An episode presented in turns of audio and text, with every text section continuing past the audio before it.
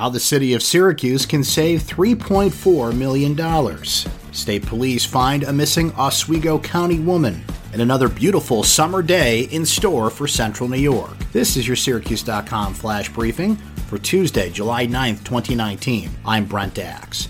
Changing police officers' shifts to a 40-hour work week could save Syracuse taxpayers up to $3.4 million a year and allow the city to hire 27 more cops. That's according to a new report from New York State. The 50-page report from the state's Financial Restructuring Board outlines more than a dozen ways the city can save money, ranging from merging its water department with Onondaga County to modernizing its payroll system to cutting down benefits and overtime for cops and firefighters. State police say a 20-year-old Oswego County woman was found dead in a field behind a house Monday in the town of Orwell. Arizona K. Bartlett was last seen at about 2 p.m. on July 4th. Her family reported her missing the next day. State police K-9 units found Bartlett's body Monday while searching in the area of 1948 County Route 2 in Orwell, according to state police.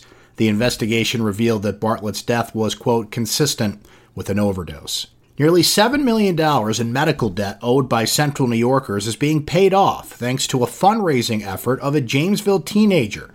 Talia Zames, 18, who graduated from Christian Brothers Academy last month, collected $20,000 in a fundraising campaign. The money will wipe out about $6.7 million in medical debt for 8,000 people living in Onondaga, Madison, and Oneida counties who are either insolvent or earn less than 2 times the federal poverty level. Zames turned the money over to RIP Medical Debt of Rye, New York, a nonprofit founded 5 years ago by 2 former debt collectors, uses donations to buy old unpaid medical debt for pennies on the dollar.